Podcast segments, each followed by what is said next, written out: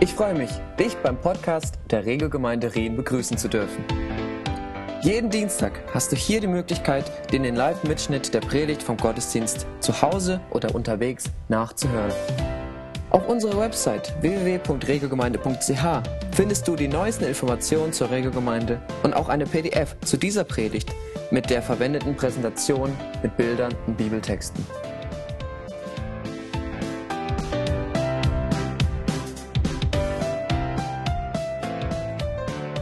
In der letzten Predigt ging es um was? Manna, Manna. Um das Manna, das Brot aus dem Himmel. Ein eindrückliches Bild aus dem Alten Testament für das Wort Gottes, das uns ernährt. Denn Jesus hat gesagt, oder im Alten Testament steht auch schon, denn der Mensch lebt nicht vom Brot allein, sondern von jedem Wort, das aus dem Munde Gottes kommt. Und in der Bibel finden wir einen unerschöpflichen Vorrat von diesen Worten, die aus dem Munde Gottes gekommen sind. Da braucht kein Christ zu sagen, ah, ich höre von Gott nicht, du brauchst nur dieses Wort aufzuschlagen. Und hier sind Worte drin, die Gott zu uns, zu dir gesprochen hat. Doch genau wie das Manna müssen wir diese Worte täglich selbst sammeln, damit sie frisch sind. Das war eines der Punkte von letzten Sonntag. Nur, dass das Manna da draußen lag, das hat dem Volk damals nicht geholfen. Die hätten dann trotzdem verhungern können. Sondern sie mussten sich aktiv beteiligen, sie mussten rausgehen und sie mussten das Manna holen. Nicht nur mal irgendwie für eine Woche oder für einen Vorrat für den nächsten Monat, sondern jeden Tag neu. Denn wenn das Gestrige, das war an dem Tag darauf, war das abgestanden, das war verschimmelt. Und was verschimmelt ist, gehört weggeschmissen. Ich persönlich habe diese Woche am eigenen Leib erfahren, was das bedeutet, wenn Essen weggeschmissen wird. Es begab sich Mittwochmorgen in der, Gebets, in der Gebetszeit, als wir, für, wenn wir im Frühgebet haben, halb sieben auf der Matte und ich wusste, ich werde über Mittag hier bleiben und Wolfi nimmt sich ein Mikrowellengericht mit. Mein Mikrowellengericht. Schön verpackt. Hatte noch zwei Bücher, habe sie dann vor hinten auf so einen Bistrotisch gelegt und dann hinterher haben wir noch gesprochen, geredet und ich wollte jetzt einfach mein Essen sicherstellen und sagen, ah, das muss ich jetzt noch irgendwo wegpacken und plötzlich Essen weg. Bücher noch da, Essen weg. Und ich habe gesagt, okay, das kann ja nicht weit sein. Gucke in der, in der Küche nach, gucke in den Kühlschrank nach, nirgendwo das Essen. Ich frage Stuart, sag mal, hast du mein Essen gesehen? Und sein erster Impuls war, weil er schon ein bisschen länger einfach hier im, dann regelmäßig im Büro ist und immer isst, er hat gesagt, du guck mal im Mülleimer nach. Und ich dachte erst, was ist das für eine bescheuerte Antwort, sag mal, wer? Ich gucke in den Mülleimer, da liegt mein Mikrowellenessen. Und ich hole es raus, es war alles noch in Ordnung, war alles noch gut verpackt. Was ich dann hinterher mitbekommen habe, dass dann einfach, während ich irgendwie, aus welchen Gründen mich Gott abgelenkt hatte, sich einen kleinen... etwas versammelt hatte um diesen Bistrotisch und man hat sich darüber unterhalten. Das ist ja der Hammer, was die Leute hier von letzten Sonntag alles noch hier liegen lassen. Guck dir das mal an, Essen liegt noch da, es wird ja immer schlimmer.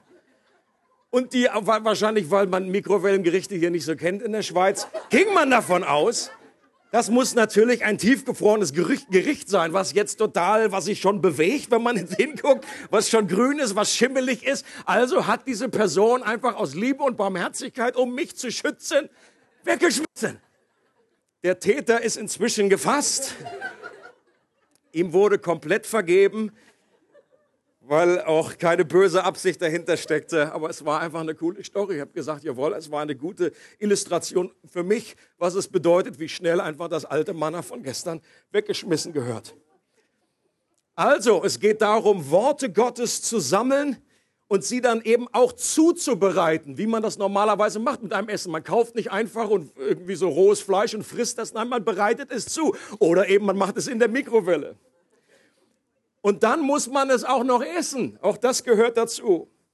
Man muss es gut kauen, man soll es genießen und essen, damit unser innerer Mensch ernährt wird.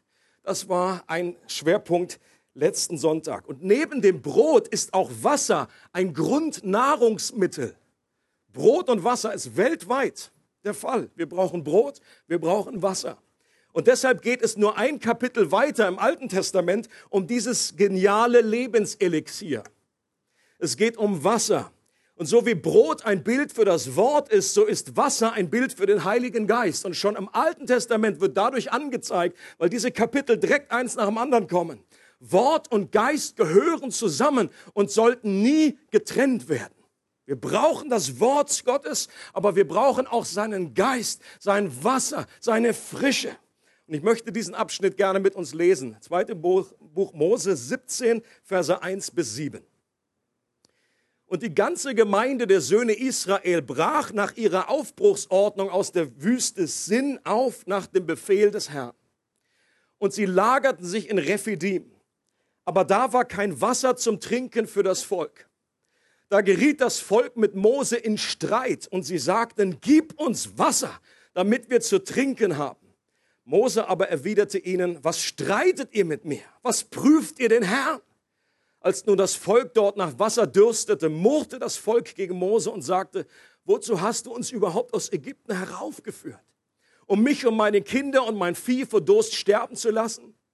Da schrie Mose zum Herrn und sagte, was soll ich mit dem Volk voran und was soll ich mit diesem Volk tun? Noch ein wenig, so steinigen sie mich. Und der Herr antwortete Mose, geh dem Volk voran, nimm einige von den Ältesten Israels mit dir. Auch deinen Stab, mit dem du auf den Nil geschlagen hast, nimm in deine Hand und geh hin. Sieh, ich will dort vor dich auf den Felsen am Horeb treten. Dann sollst du auf den Felsen schlagen und es wird Wasser aus ihm hervorströmen, sodass das Volk zu trinken hat.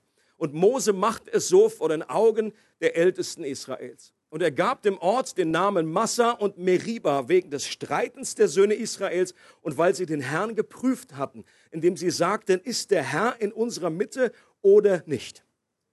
Drei Hauptgedanken aus diesem Text. Unglaubliche Geduld, unglaubliches Gericht und eine unglaubliche Quelle. Das sind die drei Hauptgedanken. Unglaubliche Geduld. Als nun, ich lese diesen einen Vers nochmal vor, als nun das Wort dort nach Wasser dürstete, murrte das Volk gegen Mose und sagte, wozu hast du uns überhaupt aus Ägypten heraufgeführt? Um mich und meine Kinder und mein Vieh vor Durst sterben zu lassen. Das Volk war wieder mal am Murren. Alle, die jetzt diese Serie so ein bisschen verfolgt haben, äh, kennen dieses Muster schon. Das ist fast repetitiv, man hört immer wieder dasselbe. Wenn man das zweite Buch Mose mal so in einem Rutsch durchliest, dann zwängt sich folgende Frage auf. Man fragt sich, kann dieser Bericht wirklich echt sein oder ist das nicht komplett übertrieben? Kann das wirklich wahr sein? Können sich dieselben Menschen in so kurzer Zeit, so viele Male, so repetitiv, so bekloppt anstellen? Das ist eine der Fragen, die sich mir aufdringt, wenn ich das lese. Wieder und wieder dasselbe Muster. Sie kommen in Schwierigkeiten, sie jammern rum, Gott rettet sie, sie loben Gott. Sie kommen in Schwierigkeiten, fünf Minuten später, sie kommen in Schwierigkeiten, sie murren zu Gott und sagen, oh Gott, so gelassen. Gott rettet sie, sie loben Gott. Sie kommen in Schwierigkeiten und das ist so ähnlich wie früher beim Kasperle-Theater, wenn man zugeguckt hat, das kennt ihr auch, wenn die Kinder dann immer Kasperle und dann kommt das Krokodil von hinten, man möchte irgendwie so zurufen, so Krokodil, Krokodil. Und so möchte man den auch irgendwie zurufen, wenn man das liest, so nach dem Motto, es ist nur eine Prüfung, es ist nur ein Test, es wird alles gut. Und man fragt sich wirklich, wenn man das liest und man erlebt sich selber, wie man so von oben, man hat so diese Vogelperspektive, weil wir haben ja schon weitergelesen. Wir sind ja die Superschlauen, wir wissen ja, wie es geht. Und dann so irgendwie noch chillig, so ein Cocktail in der Hand, so wie kein Wasser. Pff, gibt's doch gar nicht. Kann man sich da so aufregen. Kein Brot und wir gehen dann irgendwie hier und ziehen uns dann die fettesten Sachen rein. Aber irgendwann realisiert man, wie die damals sich identifiziert haben und sagen, je suis Charlie. So sagt man, plötzlich fällt einem auf, je suis Israel. Ich bin genauso. Und wenn wir ehrlich sind, dann kennen wir dasselbe Muster auch aus unserem Leben. Wir kommen in Schwierigkeiten, wir maulen rum. Gott rettet, Gott tut etwas und wir danken ihm. Und kurze Zeit später kann sich dieses Muster wieder und wieder holen. Auch wir leiden an Evangeliumsamnesie. Das ist typisch für uns als Menschen. Auch wenn du einfach das Evangelium, die frohe Botschaft, das Gute, was Gott in deinem Leben tut, das Schlechte, das behalten wir hundertmal stärker. Es ist, ist, ist direkt vor uns. Ja? Also wenn hundert Gebete beantwortet wurden, einmal hast du gebeten und es hat sich nichts getan oder es wurde schlimmer und Gott hat nichts getan. Plötzlich ist das einfach der große Elefant im Raum. Aber die hundert anderen Male, wo Gott einfach dich bewahren, geschützt hat, die meisten kriegen wir ja gar nicht mit. Das vergessen wir. Deswegen heißt es auch in der Schrift immer wieder, und vergiss nicht, was er dir gut getan hat. Warum? Weil wir an Evangeliumsamnesie leiden. Alle, durch die Bank. Wir sind letztendlich nichts anderes. Wir, wir, wir können uns hier einreihen. Die Bibel, wenn wir sie lesen, wird auch mit einem Spiegel verglichen. Wenn wir in die Bibel reinschauen, solange wir noch mit einer Arroganz da sagen und sagen, was sind die bescheuert, sag mal, das gibt's doch gar nicht. Wenn ich damals da gewesen wäre, ich hätte sofort Gott gelobt und gesagt, ja, kein Problem, ich weiß, wir haben kein, kein, kein, kein, nichts zu essen im Moment. Ja, Gott wird irgendwas vom Himmel regnen lassen. Manna, ist doch Logo. Oder wenn du durstig bist, ja, Gott wird schon für Wasser sorgen. Ich weiß nicht, ob du schon mal in so einem, äh, vielleicht im Hotelzimmer oder wenn du... Wenn irgendwie, du gehst nachts irgendwie aufs Klo, ist mir schon passiert, und plötzlich verjagst du dich total, weil irgendwo ein Spiegel da hängt, wo normalerweise eben nicht, zu Hause weißt du das ungefähr, aber dann in so einem Hotelzimmer denkst du so, oh, was ist denn das? Ja? Was ist das für ein hässlicher Typ? Achso, das bin ich selber.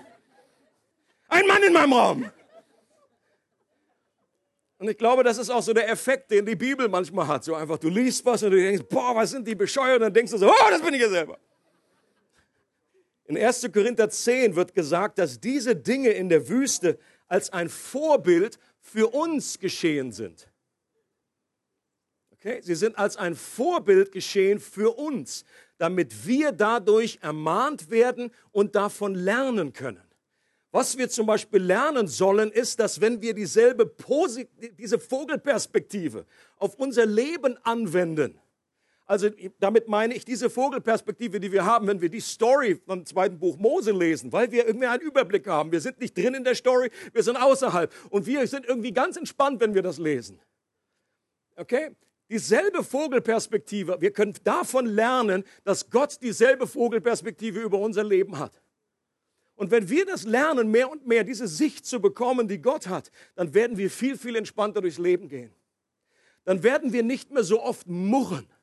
Dann werden wir nicht so oft einfach, ich, ich wird mehr und mehr kommen wir an diesen Punkt und sagen, okay, das ist eine Prüfung, jetzt Gott ist da und Gott wird mir auf irgendeine Art und Weise helfen und ich werde ihn noch loben. Das habe ich jetzt schon zehnmal erlebt, das habe ich jetzt schon öfter erlebt und das wird auch jetzt so der Fall sein. Und das wird uns unwahrscheinlich entspannen in unserem Leben.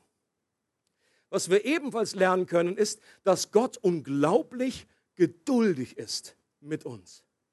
Eine unglaubliche Geduld, die Gott an den Tag legt. Wenn man sich das anguckt und denkt, so ein Fall und noch ein Fall und sie murren wieder und sie murren wieder und Gott ist gnädig, er vergibt, er ist gnädig und er vergibt, er ist gnädig und vergibt. Selbst an dem Punkt, wo Mose schon irgendwie die Hutkante oben war und er gesagt hat, Gott, das ist einfach zu viel für mich, das schaffe ich nicht mehr, was soll ich mit diesem Volk tun? Mose hat zum Ausdruck gebracht, Gott, ich habe die Schnauze voll, ich kann nicht mehr, die werden mich jetzt steinigen im nächsten Moment.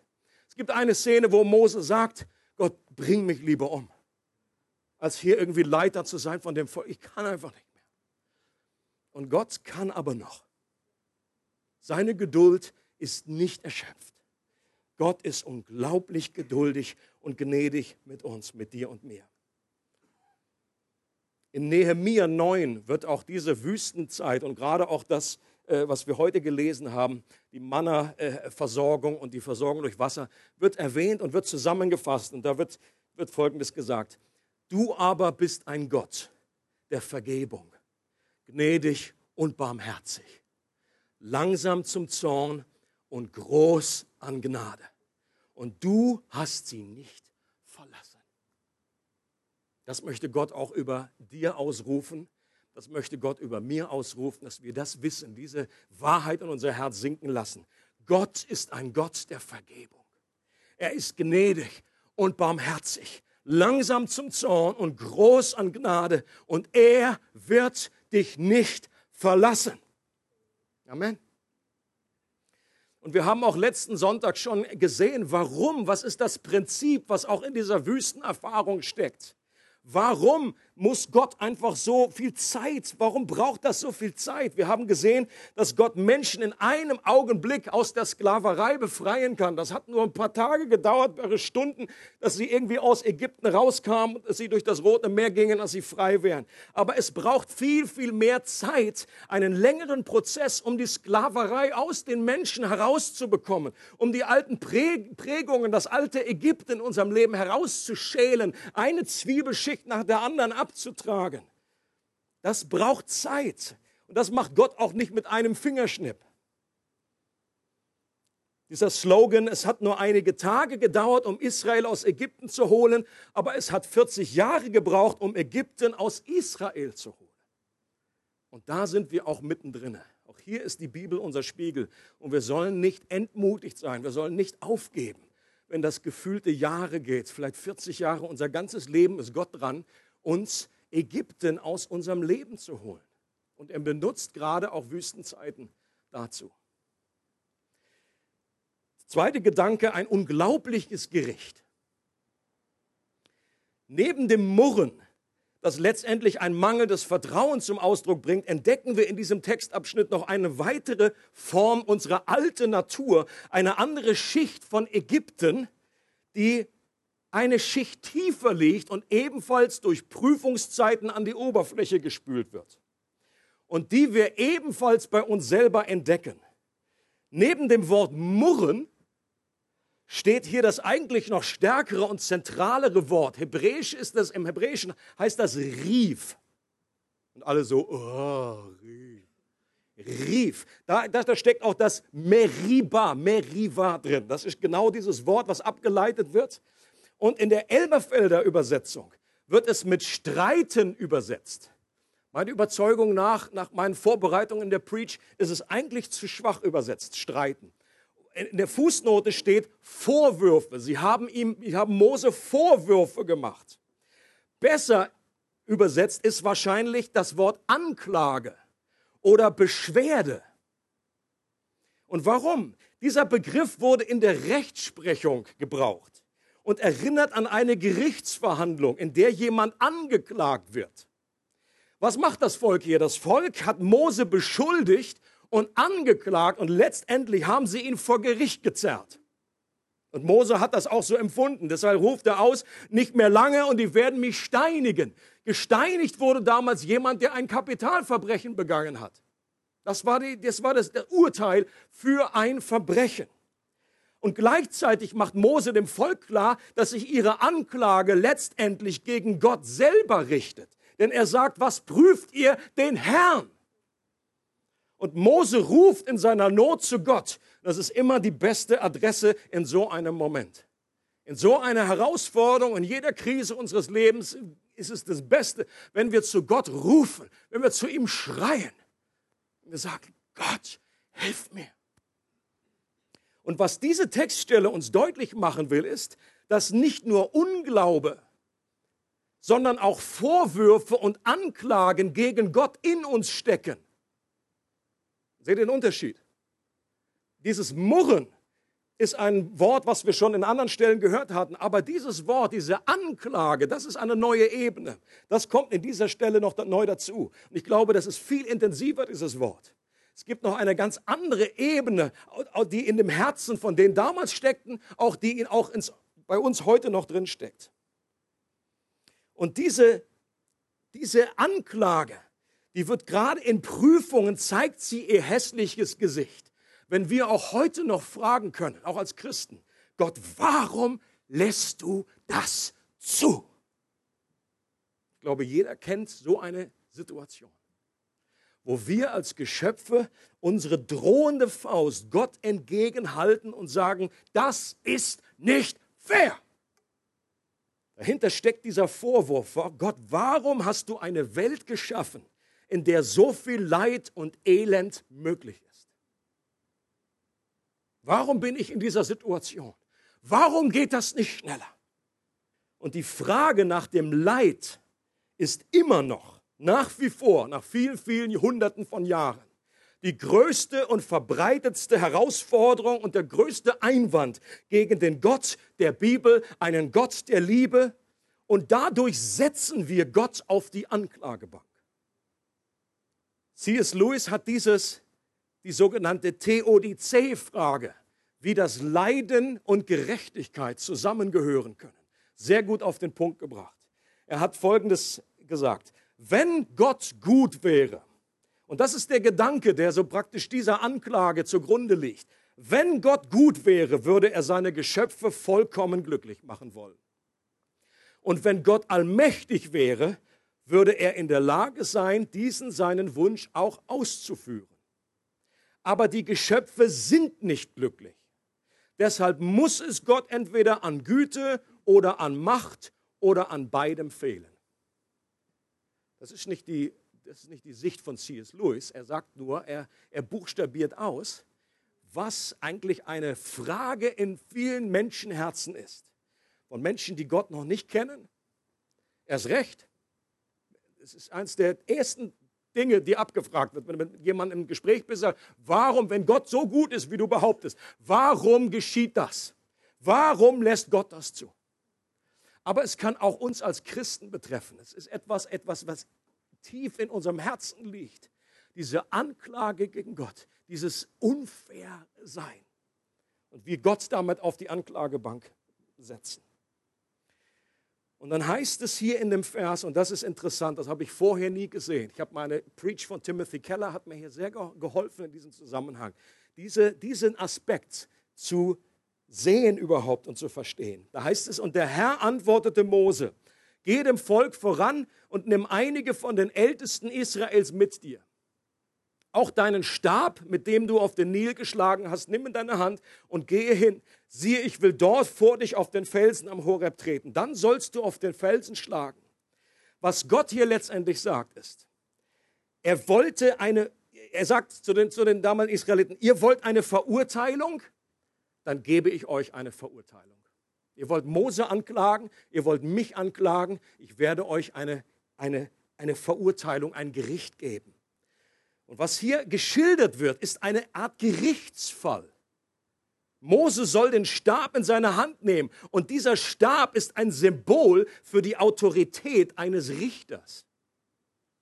Mit diesem Stab hat Mose damals im Auftrag Gottes an den Ägyptern Gericht ausgeführt.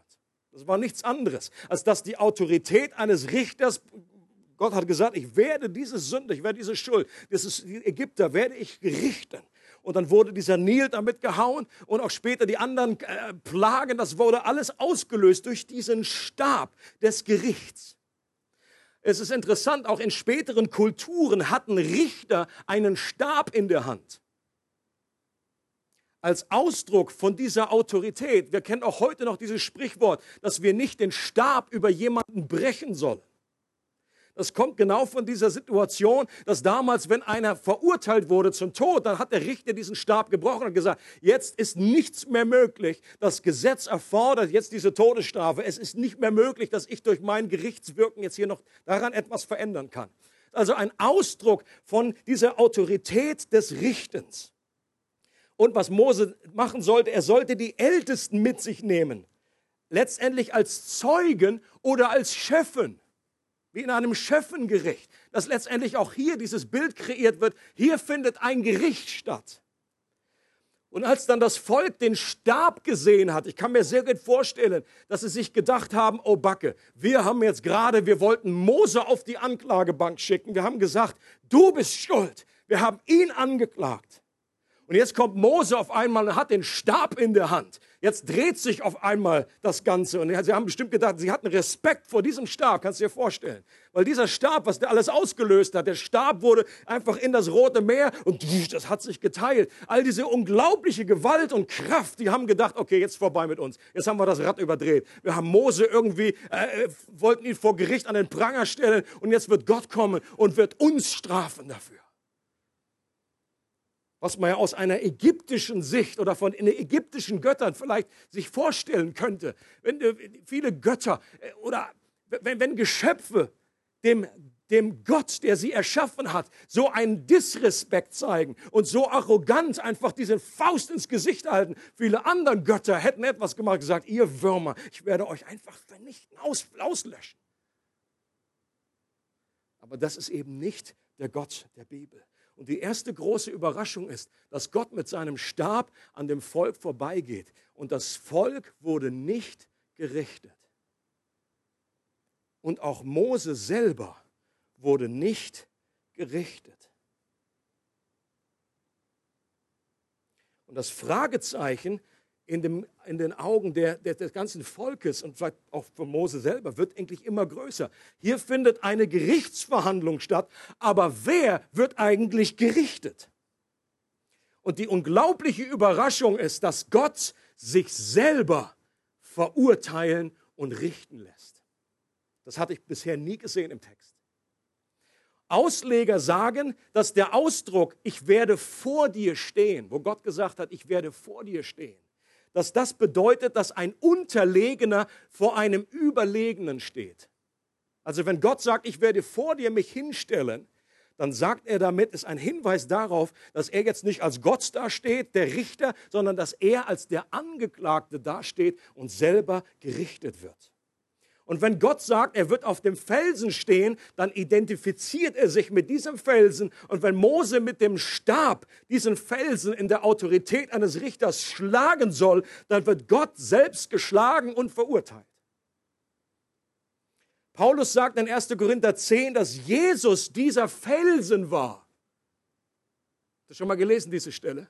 Ist der, der Felsen, der mitfolgte, der Felsen, der da war, war kein anderer als Christus im Alten Testament. Wärst du mit natürlichem Auge im Leben nicht drauf gekommen. Jesus, der Felsen, ja super, hallo. Jesus war dort unsichtbar gegenwärtig und der symbolisch von Mose geschlagen wurde. Wenn, je, wenn Mose auf diesen Felsen schlägt, schlägt er letztendlich auf Christus. Was damals geschah, war ein symbolisches Gericht, war ein Schatten, war ein Zeichen auf das ultimative Gericht, in dem Gott selbst, der Richter, in Jesus gerichtet und geschlagen wird, um die Strafe auf sich zu nehmen, die wir für unsere Vorwürfe und Anklagen und Respektlosigkeiten Gott gegenüber verdient hätten. Das ist, was Gott hier zum Ausdruck bringt. Gott sagt, ihr wollt ein Gericht, ich gebe euch ein Gericht. Aber es wird ein unglaubliches Gericht In, der, in dem Maß, dass ihr das im Leben nicht erfassen könnt. Es wird eine Riesenüberraschung sein. Und es wird auch nicht damals stattfinden, sondern einfach viele, viele Jahre erst später. Aber da hier war ein Hinweis auf dieses Gericht. In Jesaja dreiundfünfzig lesen wir genau dasselbe. Da heißt es über Jesus, den Messias, der kommen wird, über den leidenden Gottesknecht, der letztendlich der Retter ist. Da heißt es, in Wahrheit aber hat er die Krankheiten auf sich genommen, die für uns bestimmt waren und die Schmerzen erlitten, die wir verdient hatten. Wir meinten, Gott habe ihn gestraft und geschlagen, doch wegen unserer Schuld wurde er gequält und wegen unseres Ungehorsams wurde er geschlagen. Die Strafe für unsere Schuld traf ihn und wir sind gerettet. Also hier wurde auch dieser kommt auch dieser Ausdruck, dass Jesus geschlagen wurde.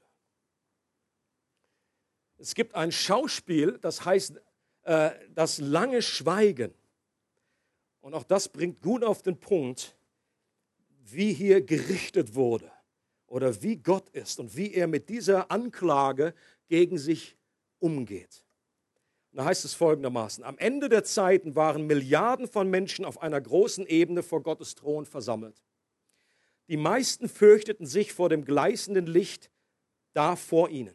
Aber in einigen Gruppen weiter vorne wurden hitzige Debatten geführt. Sie klangen weder unterwürfig noch schambewusst, sondern eher militant. Kann Gott uns überhaupt richten? Weiß was er denn schon vom Leben, äh vom Leiden? Meinte eine junge Brünette schnippisch. Sie riss den Ärmel ihrer Bluse hoch, woraufhin eine eintätowierte Nummer aus dem Nazi-Konzentrationslager sichtbar wurde. Was haben wir nicht alles erduldet? Furcht, Schläge, Folter, Tod. Ein junger Mann in einer anderen Gruppe klappte seinen Kragen herunter. Und was ist hiermit? Rief er herausfordernd, wobei er auf ein hässliches Strangulierungsmahl hinwies. Gelyncht, nicht weil ich etwas verbrochen hatte, sondern einfach, weil ich schwarz war. In einer anderen Gruppe blickte ein schwangeres Schulmädchen verdrossen vor sich hin. Wieso soll ich leiden, murmelte sie. Es war schließlich nicht meine Schuld. Soweit das Auge reichte, waren hunderte solcher Gruppen auf der ganzen Ebene zu sehen. Jede von ihnen klagte Gott an für all das Böse und das unsägliche Leid, das er auf der Welt zugelassen habe. Er selbst hatte ja das Glück, im Himmel zu wohnen, inmitten von Schönheit und Licht, wo es weder Tränen noch Furcht gab, weder Hunger noch Hass. Was wusste Gott schon von allem, was die Menschen auf dieser Erde erdulden mussten? Er lebte ja sicher und geborgen im Himmel. Jede Gruppe schickte nun einen Anführer vor, und zwar den aus ihrer Mitte, der am meisten gelitten hatte. Das waren ein Jude, ein junger Schwarzer, ein Atomopfer aus Hiroshima, ein durch Arthritis aufs Furchtbarste verkrüppelter, ein Kontergan-Kind. Mitten auf der Ebene trafen sie sich und berieten, was zu tun sei. Schließlich waren sie so weit, dass sie ihre Forderung vortragen konnten. Sie klangen ausgesprochen clever. Ehe Gott das Recht zugestanden würde, sich als ihr Richter aufzuspielen, so hieß es, sollte er zunächst durchmachen, was sie durchgemacht hätten. Er solle dazu verurteilt werden, auf der Erde zu leben, und zwar als Mensch. Er soll als Jude geboren werden. Die Legitimität seiner Geburt soll angezweifelt werden. Sein Lebenswerk soll so schwierig sein, dass sogar seine eigene Familie ihn für verrückt erklärt, wenn er es auszuführen versucht. Er soll von seinen engsten Freunden verraten werden. Es sollen falsche Beschuldigungen gegen ihn vorgebracht werden. Es soll von voreingenommenen Geschworenen vernommen und von einem feigen Richter für schuldig erklärt werden. Auch Folter soll ihm nicht erspart bleiben. Zu guter Letzt soll er sehen, wie furchtbar es ist, völlig allein und verlassen zu sein. Und dann soll er sterben. Und zwar so, dass es keinerlei Zweifel an seinem Tod geben kann. Es soll eine große Menge von Zeugen geben, die seinen Tod bestätigen. Jedes Mal, wenn ein Anführer seinen Teil des Richterspruchs verkündete, war zustimmendes Gemurmel aus der Menge zu hören. Doch als der Letzte gesprochen hatte, senkte sich plötzlich ein langes Schweigen hernieder. Keiner sprach mehr ein Wort, niemand wagte sich zu rühren, denn allen war plötzlich klar geworden, dass Gott seine Strafe längst verbüßt hatte. Das ist dieses unglaubliche Gericht, was stattgefunden hat. Und auch wenn wir nie alle Fragen um das Thema Leid lösen können, auch aus der Bibel her, kannst du nicht einfach mal so drei Bibelstellen zusammensammeln und dann einfach sagen, okay, das ist jetzt damit abgegessen. So ist es doch eine gewaltige Hilfe, wenn wir realisieren, dass sich Gott selbst mit unserem Leiden identifiziert hat. Und dass der Richter sich lieber richten ließ, als uns wegen unserer Anklagen zu verurteilen. Es bleibt eigentlich kein wahrer Vorwurf mehr gegen Gott übrig. Das soll uns auch diese, dieses Anspiel verdeutlichen und diese Wahrheiten, die darin ausgedrückt werden. John Stott hat zum Ausdruck gebracht, ich persönlich könnte nie an Gott glauben, wenn es das Kreuz nicht gäbe. Soll einfach heißen, dieses durch Dadurch, dass Gott selber sich hat verurteilen lassen, indem er Mensch wurde, indem er sich, indem er eingetaucht ist in das Leiden der Welt, ist dieser Vorwurf, hat er seinen Stachel verloren. Und wir können in einer anderen Art und Weise Gott vertrauen und sagen, Gott, wenn du so bist, dann will ich dir vertrauen. Und dann bin ich auch in der Lage, mit einigen Fragezeichen zu leben in meinem Leben, die das Leid angehen, die meine Situation angehen, weil Gott nicht distanziert ist, Gott nicht da irgendwie in der Entfernung einfach nur zuschaut, sondern er ist Teil geworden von unserem Leben. Und der letzte Gedanke ist eine unglaubliche Quelle.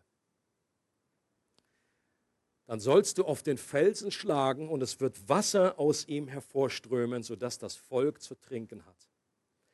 Dass jetzt Wasser gerade aus einem Felsen kommt, ist ja wohl der unglaublichste und unwahrscheinlichste Ort, an dem man Wasser vermutet hätte. Right? So in der Wüste hättest du normalerweise gedacht, okay, irgendwie such dir hier, grabe tief, grabe dich, guck, guck nach einem Kaktus und dann geh in die Tiefe. Nein, da war irgendein Felsen und Gott sagt, hier, da geht zu dem Felsen, schlag da drauf und dann kommt Wasser raus. Vielleicht ein Hinweis darauf, dass wir gerade dann auf Wasser stoßen können, wenn wir es am wenigsten vermuten.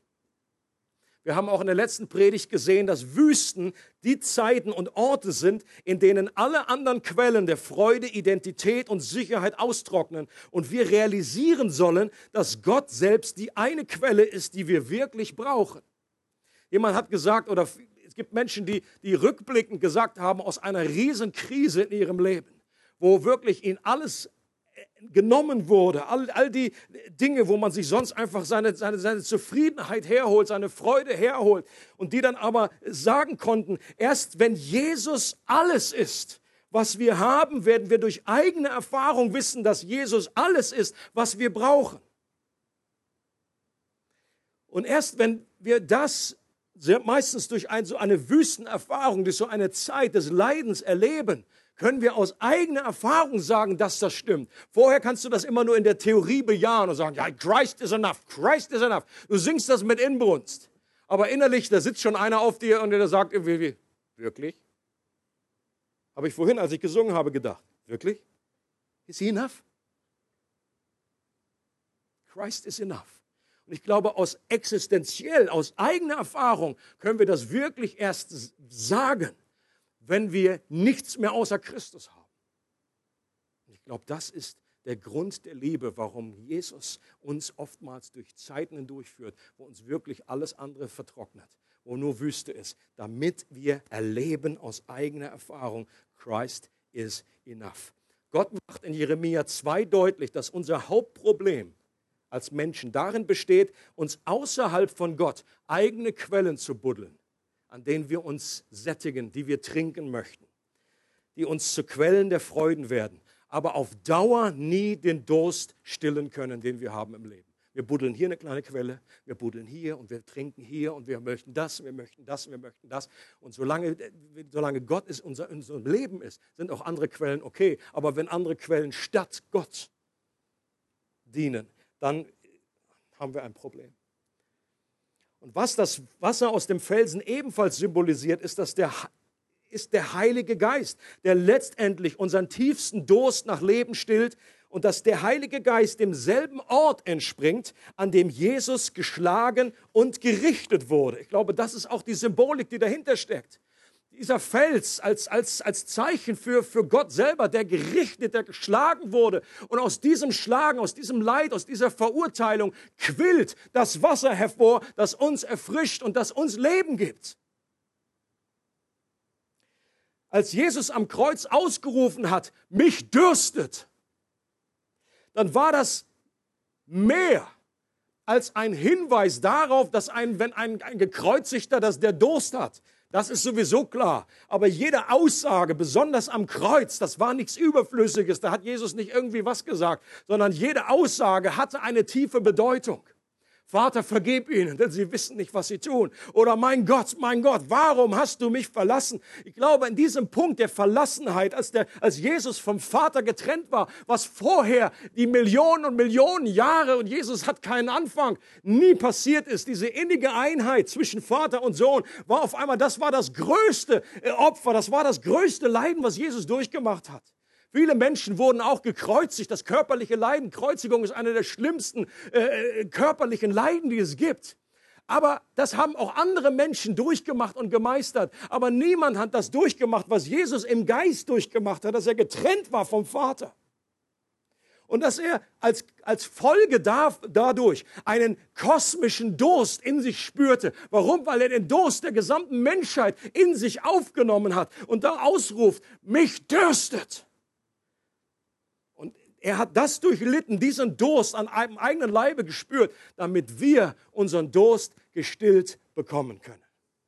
Damit dieses Wasser aus dem Felsen herausquillen kann. Ich glaube, es ist nicht nur ein medizinisches Detail, dass nachdem Jesus am Kreuz gestorben war und man ihn in die Seite gestochen hatte, dass aus seiner Seite Blut und Wasser hervorquoll.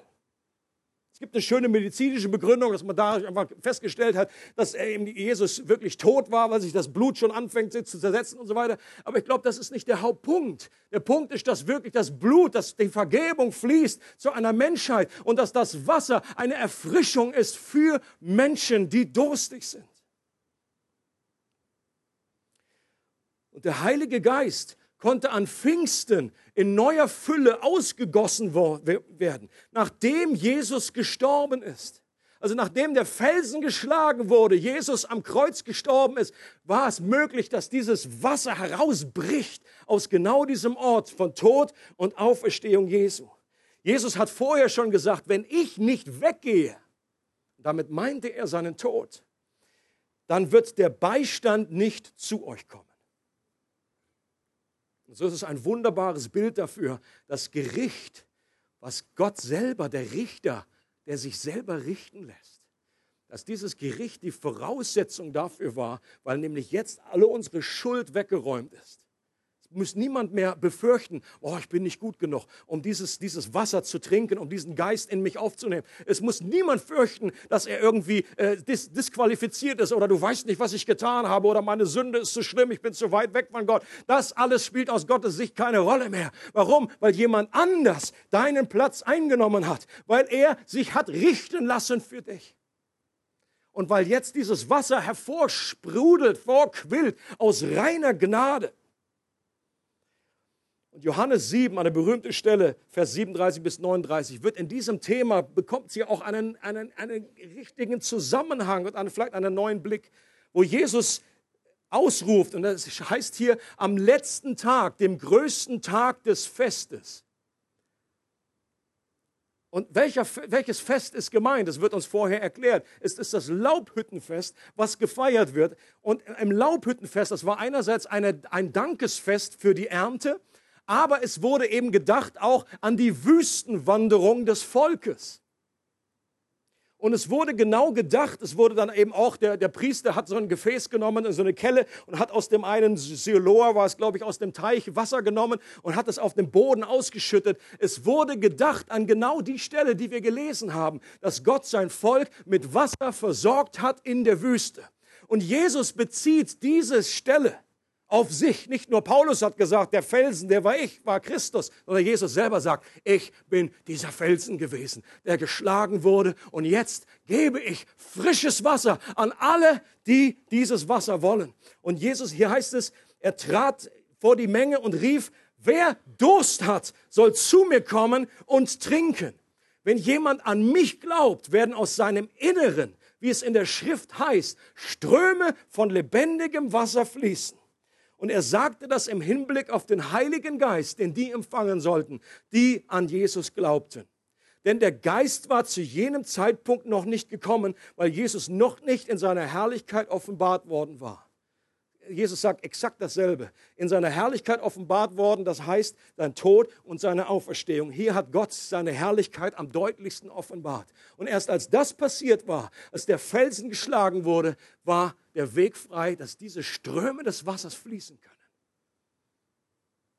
Und ich glaube, es ist so gemeint, dass von aus Jesus dieser Strom fließt, denn er ist der Felsen. Und er soll in uns fließen, dieser Strom. Und er soll durch uns hindurch fließen in eine Welt hinein, zu anderen Menschen hin. Und die eine und die wichtigste Voraussetzung, um dieses Wasser zu trinken, ist Durst. Das ist die zentrale Voraussetzung.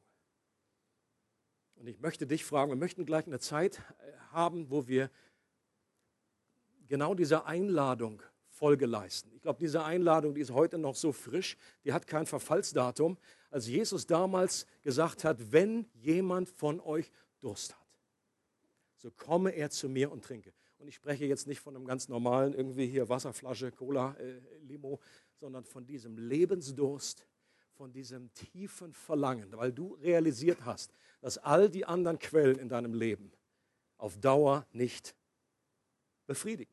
Jesus hat zu der Frau am Brunnen gesagt, von diesem Wasser wird dir immer wieder durstig werden. Aber wenn du wüsstest, wer ich bin, würdest du mich bitten und ich würde dir ein lebendiges Wasser geben. Und eine Quelle würde in dir entstehen, die ins ewige Leben quillt. Gott spricht diese Einladung auch heute an dich und mich aus. Und ich möchte uns grundsätzlich wie durstig machen für dieses Verlangen, für ein Meer zu trinken von diesem Heiligen Geist, den wir brauchen. Und wir brauchen das zu unserer Ernährung. Wir brauchen das Brot, das vom Himmel kommt, sein Wort, sein Reden. Und wir brauchen den Heiligen Geist als Person, der in uns immer wieder hineinfließt. Und das Bild hier ist klar. Das heißt, Wasser trinken wir täglich, trinken wir immer wieder. Das heißt nicht einfach mal so, oh ja, das Wasser habe ich auch schon mal geschmeckt, das war irgendwie neunzehnhundertdreiundachtzig.